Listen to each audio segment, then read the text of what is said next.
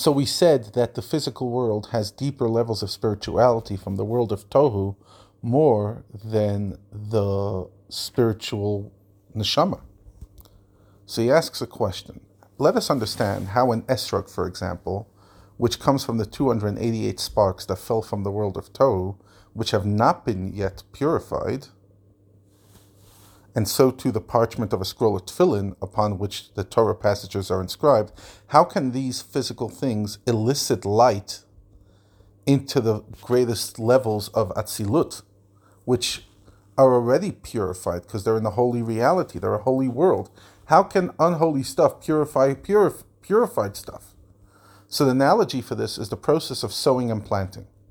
The seed stimulates the power of growth within the soil. Because what happens is you throw a seed in the ground, it decays. The seed is not actually what grows the stuff. It just awakens the power that's already innate within the soil to grow.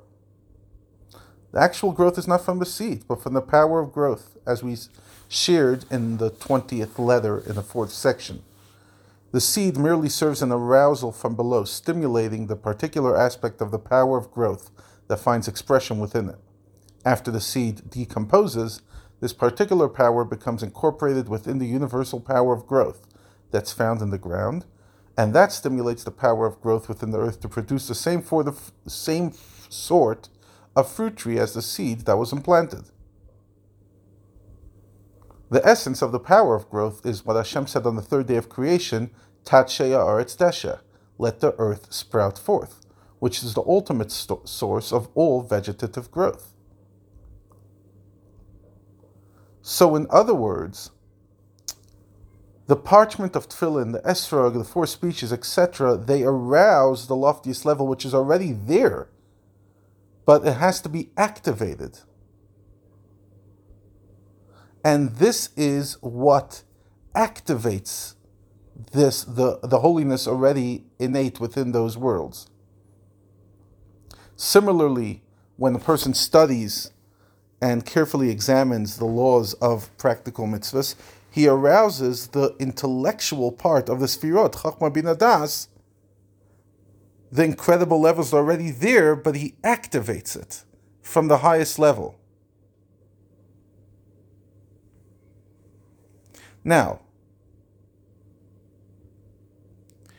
specifically, this is in regards to mitzvahs of positive mitzvahs.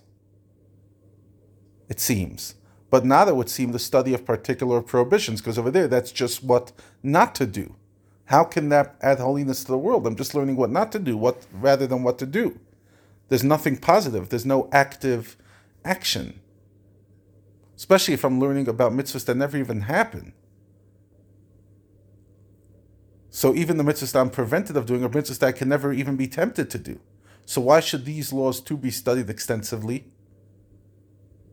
And why should they even be more studied than, let's say, Kabbalah, which can arouse one to the love and awe of Hashem?